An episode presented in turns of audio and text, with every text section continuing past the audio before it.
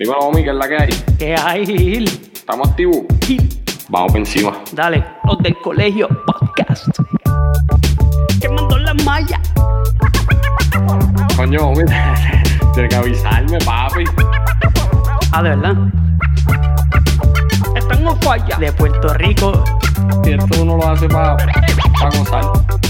Para gozar. Vamos a poner la pizarra, escribir. Eso es así, vamos por encima. Apúntalo en la lista. Acuérdate que la gente tiene que entender que esto es... ¡Los del colegio! Dale, homie. 3, 2, 1. Vamos a darle duro a esto, que esto ya empezó, comenzó, inició. Yo, préstame atención, un poco como ningún otro que lo confundió. Y ahora mismo ustedes no saben ni qué pasó. Pues, que idioma también están on falla. Tiran y no fallan, quemando las mallas. Benditos, están directos los chamaquitos. Como los triples que metía Joselito. Ya sonó el timbre, se acabó el recreo. Ahora vamos a vacilar como en un tripeo. Es en serio, escucharnos es un privilegio. Por eso es que siempre vamos a hacer desde el colegio. Mamba mentality. Las del colegio. Poniendo a escribir a la pizarra. O mi sabe. Las del colegio. Los del colegio podcast. Saludos, bienvenidos a otro episodio más de los del colegio podcast. Después de esta semanita de vacaciones que cogimos para meterle ahora duro a este segundo semestre del año que ya empezó prácticamente y ya por ahí vienen las clases y toda esa cuestión, ¿verdad? Para terminar este año que ha estado medio loco, pero estamos aquí. Así mismo es. Y hoy el deporte en Puerto Rico, muchas de las noticias se están encasillando solamente en un deporte, sin darse, ¿verdad? Sin hablarse mucho, por lo menos de lo que yo he visto. Si tú no sigues las páginas indicadas no vas a saber, pero también el voleibol femenino ahora mismo está en los playoffs. Le están metiendo sólido las nenas. Y pues nuestro invitado de hoy, desde Bolimanía Brand, la revista, la página de Instagram y lo demás, pues nos acompaña Wilberto, que nos va a estar contando un poquito lo que está pasando en el boli en Puerto Rico y nos va a estar hablando de su proyecto. Saludos, Wilberto, que es la que hay. Bienvenido. Saludos, muchachos. Gracias. Saludos, muchachos. Buenas noches. ¿Cómo están? Todo bien, tranquilos aquí. Peleando con Omi, que se le olvidó bregar con los controles. Estamos botos, pero ya estamos cogiendo el piso ahora. Eso pasa. Sí, eso pasa. Está medio boto, Omi, pero ya mismo amola los cañones. No, pero Omi está haciendo buen trabajo. Déjalo quieto, Gil. Papi, Omi hace un trabajo cabrón, chacho, ¿no? Yo con Omi no me meto. Si sigue jodiendo un día de esto, le meto un picotazo a esto, a ver qué pasa. Lo sacas de la pantalla ya, sí, como si nada. Mira, Wilberto, saludos, brother. Nada, te invité para hablar un poquito, ¿verdad? De lo que es tu proyecto, de lo que está pasando en el boli, de la dinámica que se da en tu proyecto, que es Bolimanía, que también tienes un podcast, ¿verdad? Sí. Y pues nada, mano, eso, háblanos, ¿quién es Wilberto? ¿De dónde salió esta idea? ¿Jugabas voleibol? ¿Juegas? ¿Qué es la que hay? Pues mira, Gil y Omar, gracias, ¿verdad? Primero que todo por la oportunidad. Saludos a toda su fanaticada, los quiero felicitar, ¿verdad? Por el trabajo que están haciendo. Yo que tengo mi podcast, yo sé lo complicado y difícil que es y el sacrificio que esto lleva, así que de verdad que los admiro y muchas gracias por tenerme aquí con ustedes. Contestando tu pregunta, pues mira, yo soy un jibarito de Orocovis y Ciales. Yo jugué voleibol hasta la high school, estudié en Mayagüez la high school. Luego paso al colegio de Mayagüez, pero pues para serte sincero, me quedé bajito para lo que había, ¿verdad? En la liga en ese momento, más mis destrezas versus, ¿verdad? Las destrezas que tenían los jugadores en ese momento con más estatura. Entonces, pues ahí es que hago la transición a salto a lo largo, me quedé en atletismo y hago la transición a salto a lo largo en el colegio de Mayagüez. Uh-huh. Una vez me gradúo, pues entonces empiezo a ser entrenador de categorías menores y a jugar con la farmacéutica Merck en los torneos de voleibol industriales. Okay. Esos torneos de voleibol eran interesantes, muchachos, porque eran mixtos. Entonces el hombre era powerlín, no atacaba. Okay. Yo era colocador, así que no tenía que hacer la transición de ataque a powerlín. Entonces ahí es que viene, ¿verdad? La transición mía a ser entrenador en las categorías menores. Y un día yo tuve un accidente de tránsito y me quedé como 3 meses que no podía hacerles ninguna actividad física. Y entonces yo soy una persona como que no puedo estar tranquilo y quieto. O sea, yo siempre tengo que estar haciendo algo. Y entonces me puse a pensar cómo yo podía aportar al voleibol. Y ahí es que surge esta idea de hacer Bolimanía la compañía y Bolimanía la revista. Y eso, todo eso comenzó en el 2010. Así que hacer una pequeña introducción de cómo es que comienza mi idea de traer la revista y el concepto de Bolimanía en general. Ok, y perdóname, y tú cubres los dos, ¿verdad? Tú voleibol masculino y voleibol femenino. ¿Y también le metes internacional o solamente te concentras en PR? Hasta el momento solamente estoy concentrado en PR. Trabajo categorías menores, superior y las categorías que son Copubo y Liga Puertorriqueña, porque yo también fui entrenador en esas ligas semiprofesionales. Estamos pensando ahora hacer una unión con varias gente para entonces empezar a atacar un poquito más el aspecto internacional. Sí cubrimos el internacional con jugadores y jugadoras de Puerto Rico. Okay, pero sí queremos... Estamos buscando la manera de cómo traemos este aspecto internacional en español a Puerto Rico. Vamos a ver cómo ese concepto se me desarrolla eventualmente. Y el proyecto tuyo cubre obviamente Puerto Rico, pero todas las ligas, incluyendo ligas menores, masculino, femenino y hasta la profesional, ¿verdad? Eso es así, cubrimos todo. Obviamente no podemos estar en todos lugares a la misma vez. Somos un grupo bien limitado. Estamos ahora en un proceso de negociación con varias gente para ir poco a poco expandiendo el grupo. Yo salí de Puerto Rico en el 2014 y entonces le di una pausa al proyecto. Tuve que, ¿verdad? La gente que me estuvo ayudando, pues empezaron a desarrollar sus propios negocios, básicamente como una competencia bonita, ¿verdad? Con el concepto que yo había formado. Y ahora que después de María y la pandemia, pues ahora estoy desarrollando otra vez, volviendo al desarrollo de lo que se hizo en el 2010, traerlo al 2021, que by the way, muchachos, nosotros lo que vamos a hablar hoy, las ideas que nosotros desarrollamos en el 2010 son ideas que todavía hoy en día son vigentes. Así que ahora esperamos que la audiencia se triplique, porque ya entonces la gente ya está más dispuesta al aspecto digital y al uso de redes sociales. Así que vamos a ver ahora cómo esa transición de lo que hacíamos en el 2010, que no tuvo tanto éxito como ahora sí entendemos que va a tener. Vamos a ver esa parte de mercadeo, ¿verdad? Hablando. Sí, es cuestión de meterse en las redes sociales. Ahora mismo las redes sociales son todo. O sea, básicamente todo. Sí, y que este mecanismo de ahora es más, se entiende mucho más. Antes, ¿verdad? Tú empezaste esto en 2010, que wow, hace 11 años que esto estaba prácticamente empezando y yo creo que eso te da un alerta de lo visionario que fuiste, porque en ese entonces no había mucha gente bregando esto de redes sociales, ni páginas de estas que deporte, ni nada de eso. Sí, mucha gente me ha dicho ahora cuando regresé el año pasado con la pandemia, con lo de los podcasts, que si hubiésemos seguido, ¿verdad? Yo no hubiese hecho esa pausa, sabrá Dios dónde estuviese el concepto ahora mismo. O sea, te estoy hablando de que desde el 2010 yo tiraba una revista digital. ¿Me entiendes? Ya nosotros desde el 2010 buscamos la manera de jugar con los links.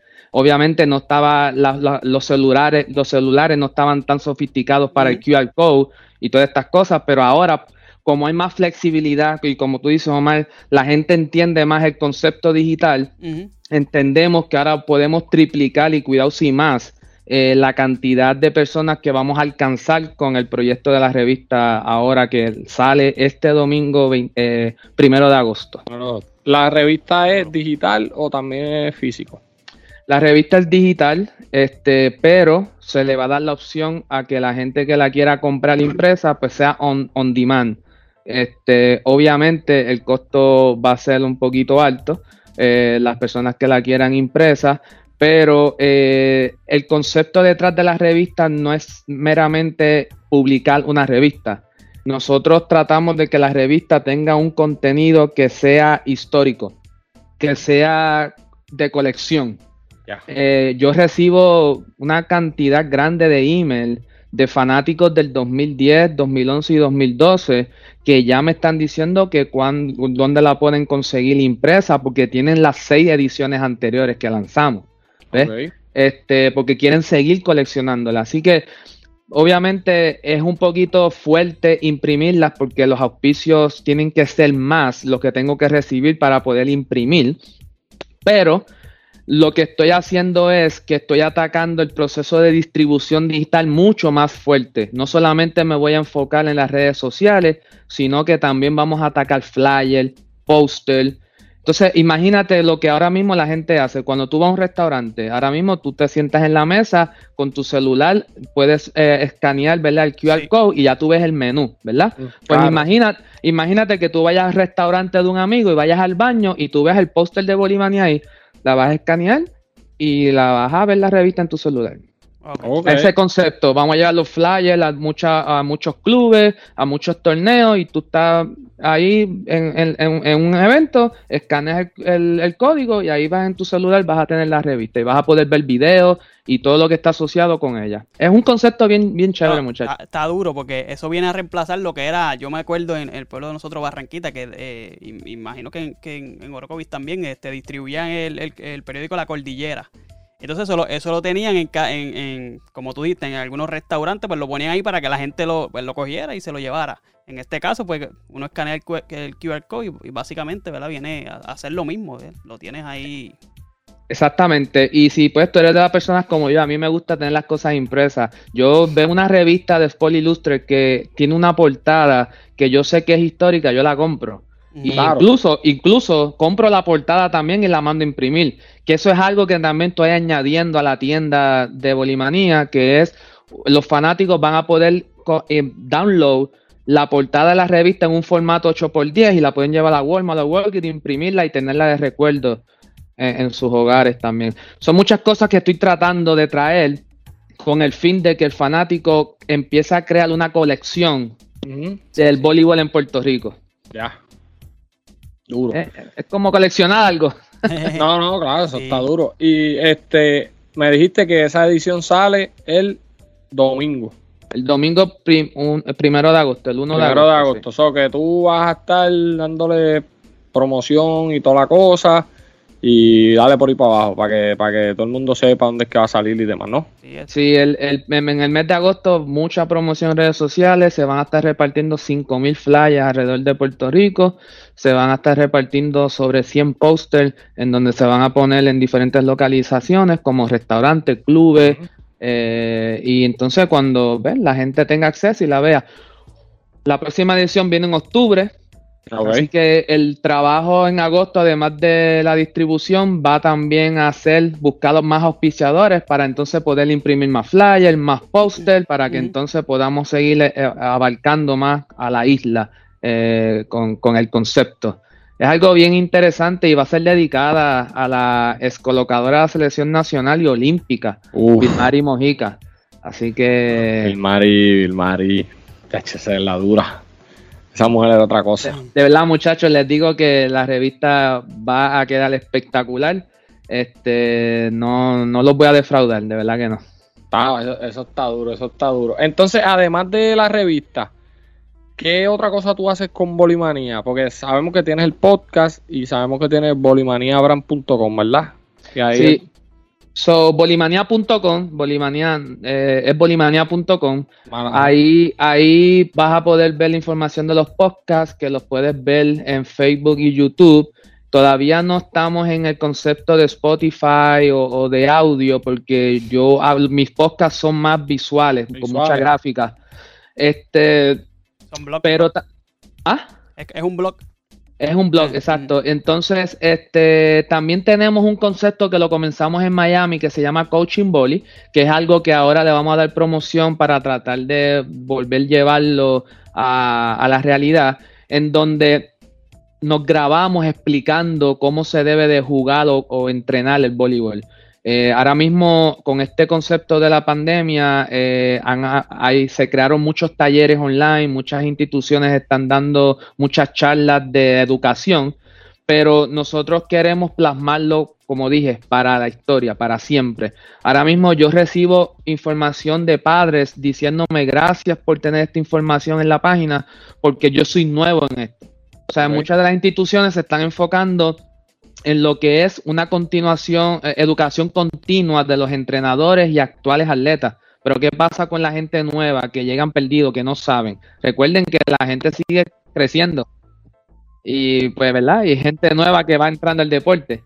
Y ese es el otro concepto que estamos trayendo. Así que tenemos la revista, el podcast, Coaching Volley y la tienda.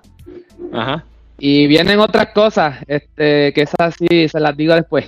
Bien, eso está duro. Mira, yo veo que ustedes hacen como retos y el que pierda se tiene que echar un balde de agua fría por encima, que es la que hay con eso. Muchachos, ya yo me voy a enfermar. Mira, yo tengo un podcast de fútbol. Okay. De fantasy. Yo soy un fanático de jugar fantasy. Entonces yo creé también el voleibol fantasy, que eso es algo de Bolimanía. Entonces, ahora con este concepto, con los análisis que estamos haciendo en el podcast de la serie de la Liga Bolívar Super Femenino, para tratar de darle un entusiasmo diferente, ¿verdad? Que la gente tenga un entretenimiento adicional, que no sea solamente el juego. Pues los analistas, pues estamos apostando. Pues en vez de apostar con dinero, pues apostamos con un balde de agua con hielo. Un balde de agua fría. Y ya yo he apostado 2 veces a las Pinkins de Corozal y las 2 veces han perdido y me he tenido que tirar agua con hielo por encima. Ay, cosas que pasan. Coño, si ese reto lo hacemos aquí, Gil estuviese, chacho, hospitalizado. Ah, este es más guayado que es. Caera, que mira, te la tengo guardada. Uy, y acuérdate que estás voto, papi. Bueno, pues los invito a que lo hagan porque obviamente esto es parte de una estrategia del mercadeo para la revista. Si te fijas, cada vez que pongo un video, está la promoción de la revista al lado, y ese es el concepto, ¿verdad? Cada vez que estemos a punto de lanzar una revista, van a ver cosas así, medias diferentes, medias locas, para hacer el mercadeo de esto. Eso se llama guerrilla marketing. Guerrilla marketing es básicamente algo que no es común, algo que es fuera de los libros, algo que es fuera de lo que normalmente una persona, una empresa de seriedad ejecuta. Y pues eso es lo que básicamente estoy haciendo. Yo no me importa hacer el ridículo tirándome agua con hielo. Después que los followers lleguen y la revista se vea, no me importa. Ok, duro. Esa camisa, yo creo que tú tienes muchas, esas camisas se pueden conseguir en la página, ¿no? Sí, todavía la página no está disponible, pero sí, las van a conseguir. Muchachos, esto comenzó en el 2010. En el 2010 nosotros lanzamos nuestra primera línea de t-shirt, no de ropa, de t-shirt. Y con esto era que nosotros sacábamos fondos para poder producir la revista. Nosotros vendíamos camisas en todas las canchas de voleibol superior y sacábamos fondos para poder lanzar la revista cada 3 meses. Ok, eso está cool.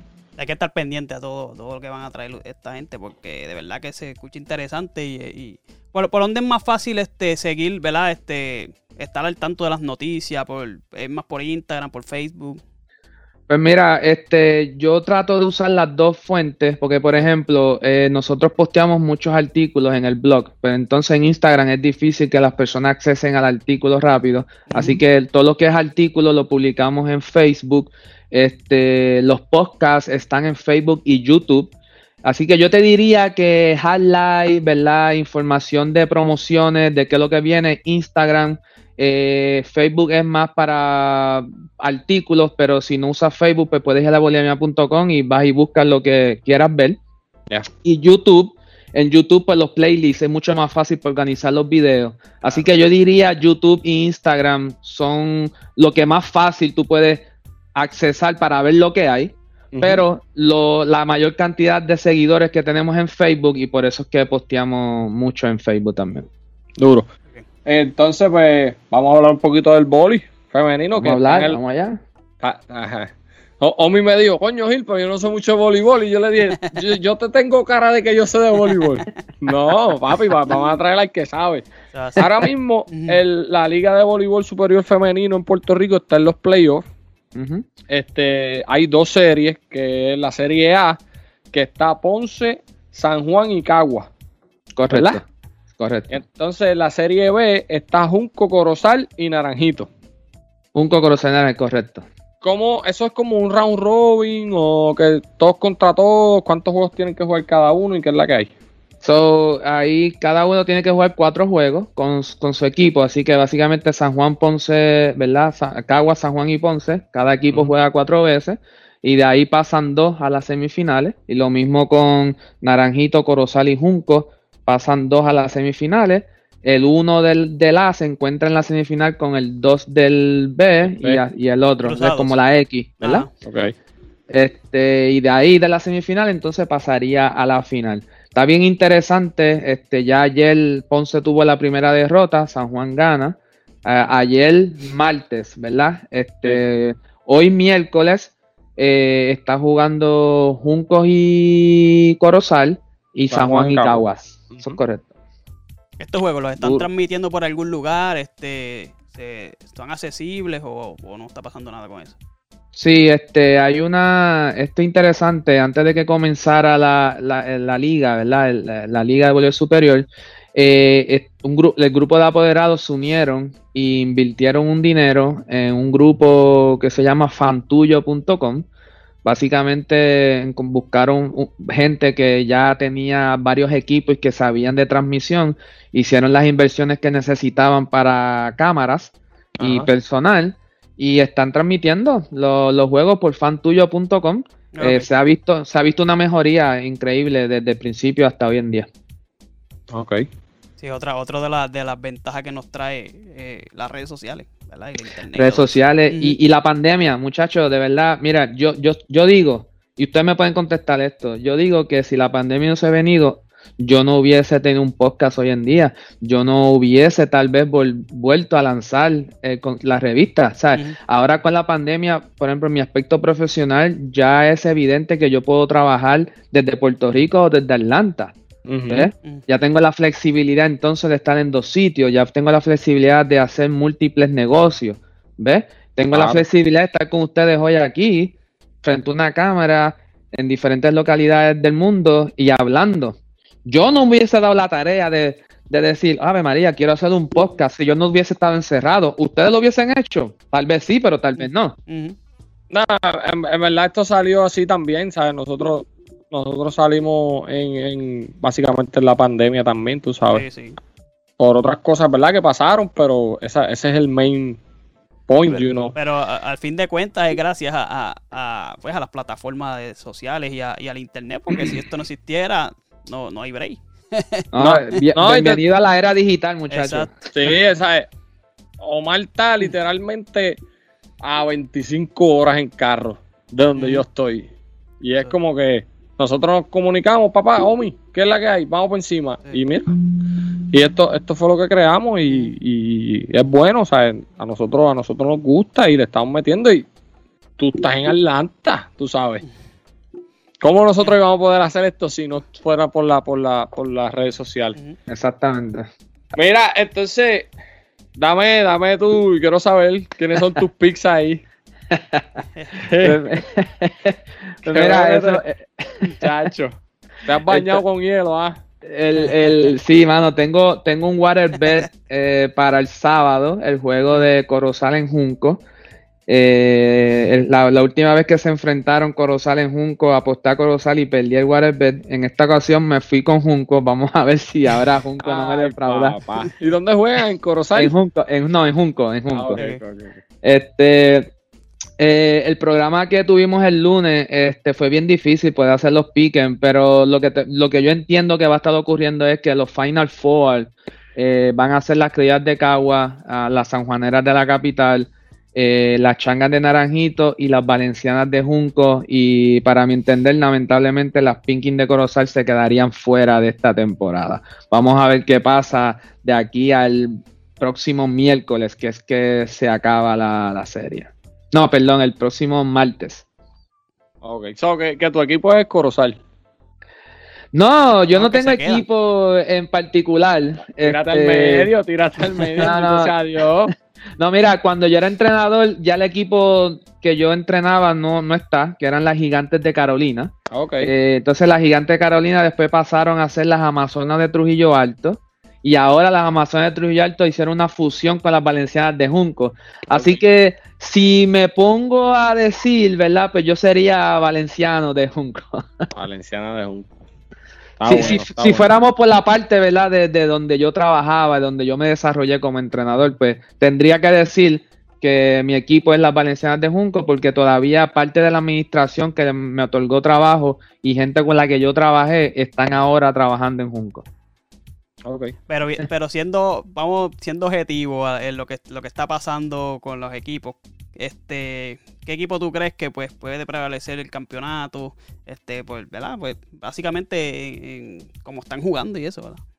Criollas de Cagua, brother. De Cagua. Aquí no, o sea, la Changa Naranjito tienen la oportunidad bien grande de hacerlo, pero van a tener que jugar casi perfecto todas las noches para poder dominar las Criollas de Cagua.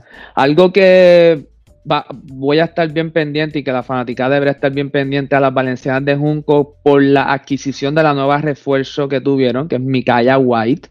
Mikayla White, antes que llegara la pandemia, tenía a las Criollas de Caguas en un buen nivel de juego. Y ahora Junco, teniendo a la querendona, a la nuestra, Auri Cruz, y añadiéndole a una jugadora estelar como Mikayla White, hay que tener respeto. Y por eso yo entiendo que Junco debe estar en ese Final Four. Y potencialmente estaríamos viendo una semifinal entre Juncos y Caguas, potencialmente. Vamos a ver cómo Naranjito juega en esta serie de esta semana. Auri Cruz mencionaste, todavía está jugando, wow. Eso es Auri Cruz todavía está jugando, hermano. Ya ella ¿verdad? Ella aparentemente se retira ya de Europa, todavía no lo ha anunciado oficialmente, pero viene a jugar a la isla porque aquí es donde se quiere retirar. Okay. Y todavía, mira, ella ganó el Voleibol Fantasy, ahí por pela. O sea, esta jugadora todavía está a un nivel mucho más allá de la liga, y ya tiene 35 años. Auri Cruz es bestia. No, es la caballa. Nosotros decimos caballa. Ah, pues la caballa. Ahí esto. Mira, entonces, hablando así del voleibol en Puerto Rico, ¿qué es lo que...? Esta pregunta a lo mejor se escucha medio... Huele bicha de mi parte, perdonando la palabra. Pero, ¿qué es lo que está pasando en el voleibol de Puerto Rico? Que no estamos viendo como ese nivel que se veía antes cuando salían los equipos, ¿sabes?, nacionales. ¿Me entiendes? ¿Sabes? Las nenas llegaron a ser olímpicas. Sí, las nenas llegaron a ser olímpicas, tenían un buen equipo. Y ¿verdad? De hombres también, porque de hombres hace... mucho, pues, que verdad. Sí, los hombres, lo más grande que hemos podido percibir fue en el 2011 cuando clasificaron a la Liga Mundial que se celebró en el Roberto Clemente. Yo fui parte de la cobertura de ese evento, fue un privilegio. Mira, yo entiendo que es que ahora estamos en un proceso de reestructuración. Okay.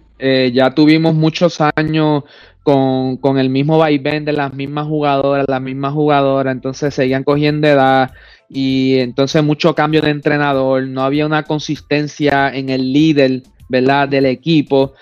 Siempre iban a un torneo, si no ganaban, pues entonces ya había molestia como grupo, y entonces empezaban las quejas, venía el presidente y sacaba al entrenador y después venía otro y 2 años más. No, si tú comparas países como Estados Unidos o República Dominicana, que está aquí al lado, ajá, es el mismo entrenador por los últimos 12 años. Ok. Entonces, ¿entiendes? Ganen o pierdan. Así que ahora es un proceso, Gil, de reestructuración. Están empezando a venir muchas jóvenes. Una vez pasan las Olimpiadas, todas estas jugadoras que ya estaban ahí constantemente deciden retirarse y ya obligan a la federación a que tienen que subir a gente nueva. Ok, eso está perfecto. Vamos a ver qué pasa ahora.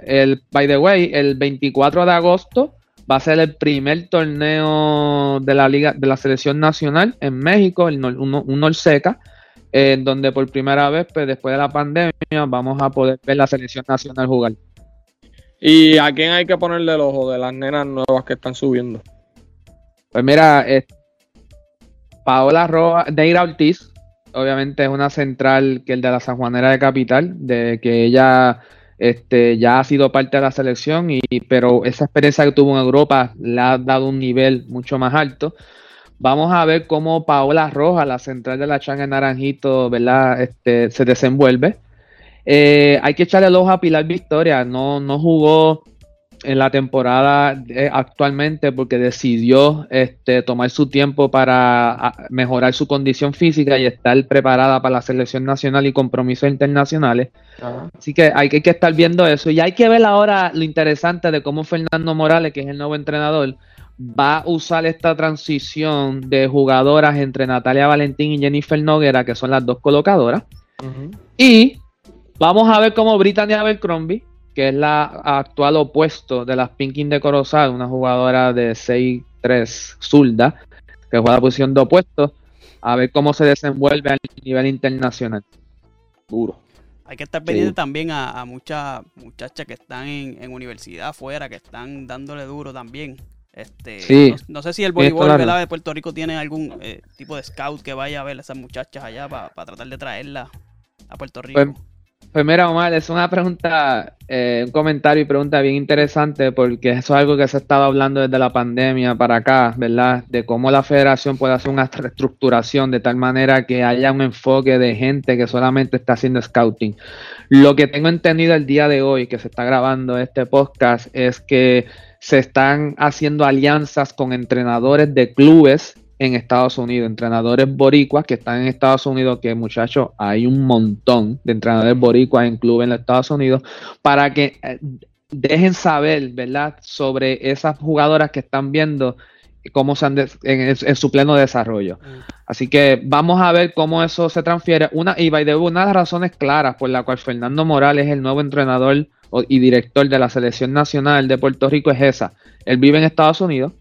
Uh-huh. Él es entrenador en universidad allá, tiene un club también de voleibol allá, y él tiene sus contactos, ¿verdad?, de que él puede hacer el scouting de las jugadoras para la selección nacional. Así fue que Brittany Abercrombie llega a la Liga de Voleibol Superior para las Pinkin de Corozal y para la selección nacional. Así que vamos a ver cómo eso va. Seguro. Entonces, Wilberto, para ir finalizando ya, ¿qué podemos esperar del voleibol masculino? También hay una reestructuración en el equipo nacional ahí. ¿Qué se puede esperar y a quién debemos ponerle el ojo en los nenes? Pues mira, el voleibol masculino este año va a prometer mucho talento. Todavía no tengo la lista oficial del sorteo porque están habiendo muchos cambios. Ajá. Pero hay mucho talento. Ajá. Que hay que estar pendiente en este sorteo y en este torneo. Yo no te puedo decir qué jugador específicamente ponerle el ojo, porque de verdad es que hay muchos. Ajá. Lo que sí te puedo decir, Gil y Omar y Omi, que hay que ver el torneo este año. Hace ya casi un año y medio que no se juega. Okay. Y hay mucha hambre de jugar, y si las muchachas en este torneo están poniendo un espectáculo, no quiero imaginarme lo que va a ocurrir con el masculino, así que los exhorto a que todos apoyen a la Federación y a la Liga de Voleibol Superior Masculino, porque este año sí promete con mucho talento joven, y entiendo, por lo que poco que he podido ver de los listados, para serte honesto, entiendo que va a ser una de las ligas con mayor altura que se ha visto en Puerto Rico. Y eso también va a estar por la página Fantuyo, ¿verdad?, que me dijiste ahorita. Entiendo que sí, entiendo que el acuerdo con la federación fue para todos, así que entiendo que sí, que fantuyo.com va a ser la página para transmitir los juegos. Es espectacular, ¿verdad? Como ustedes dicen, la flexibilidad ahora que el internet y el broadcasting trae.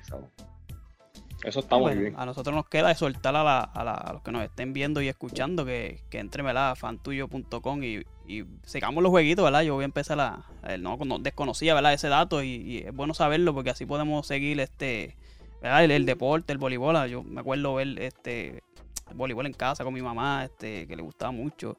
Y pues al no estar en los canales ¿verdad?, locales y todo eso, pues uno como que pierde contacto, pero a saber que ya tienen un medio donde y es mucho más fácil, que si uno lo pone ahí en el mismo celular y seguimos viéndolo. Sí.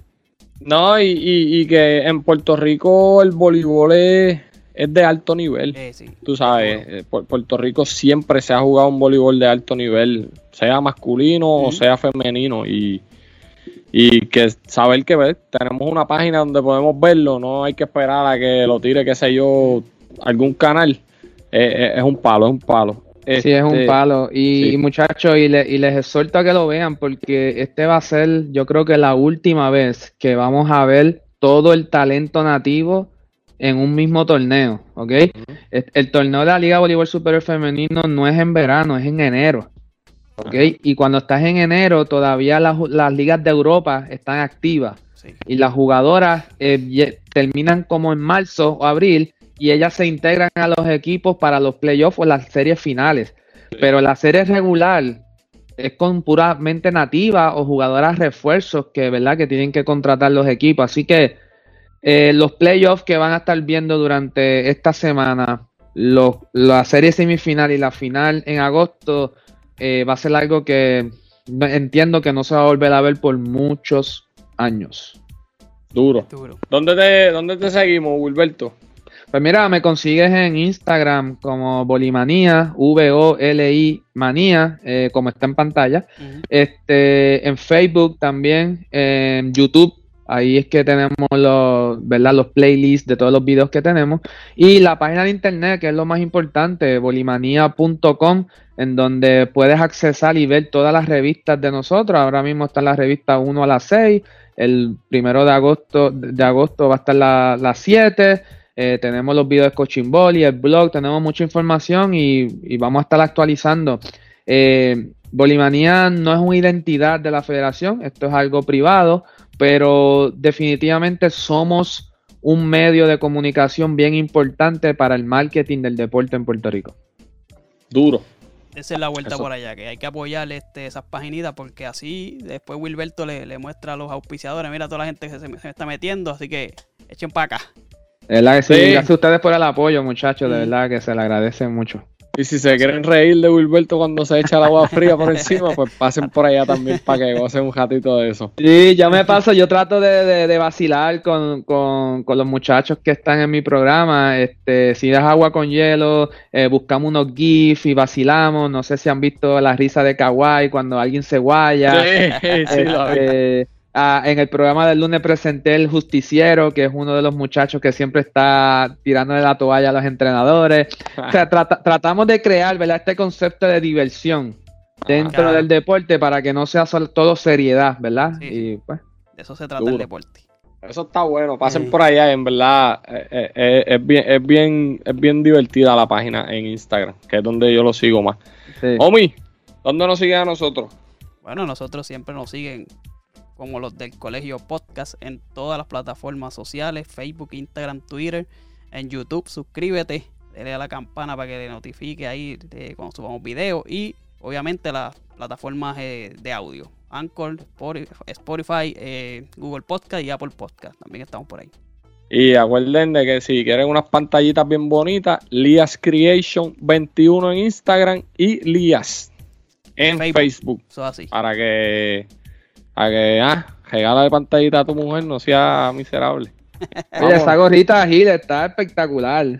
Papi, esta gorrita, Omi, ¿dónde está la tuya? La mía está por ahí, pero Omi no se puso el uniforme hoy. Omi se recortó, está recortadito. No, y tú sabes que hay que lucir el pelo mientras dure. Se hizo la línea. Papi, yo como no tengo pelo, que me tengo que poner, que estoy calvo. Entonces Omi se burla. No me voy a poner estojado hoy. Me voy a peinar para que Gil vea que yo tengo pelo. No, pero la gorra está dura, brother. No, papi, la gorra está sólida. Y pues estamos bregando con eso para... Nosotros tenemos una sorpresita también más adelante. Cuando, ¿verdad?, si la gente quiere adquirirlas, pues las vamos a tener una. Estamos trabajando con eso, así que de verdad que sí, les deseo éxito, muchachos. De verdad que la pasé muy bien hoy con ustedes. Muchas gracias. No, gracias, Wilber. No te vayas, que te voy a preguntar algo, Wilber. Dale, sí.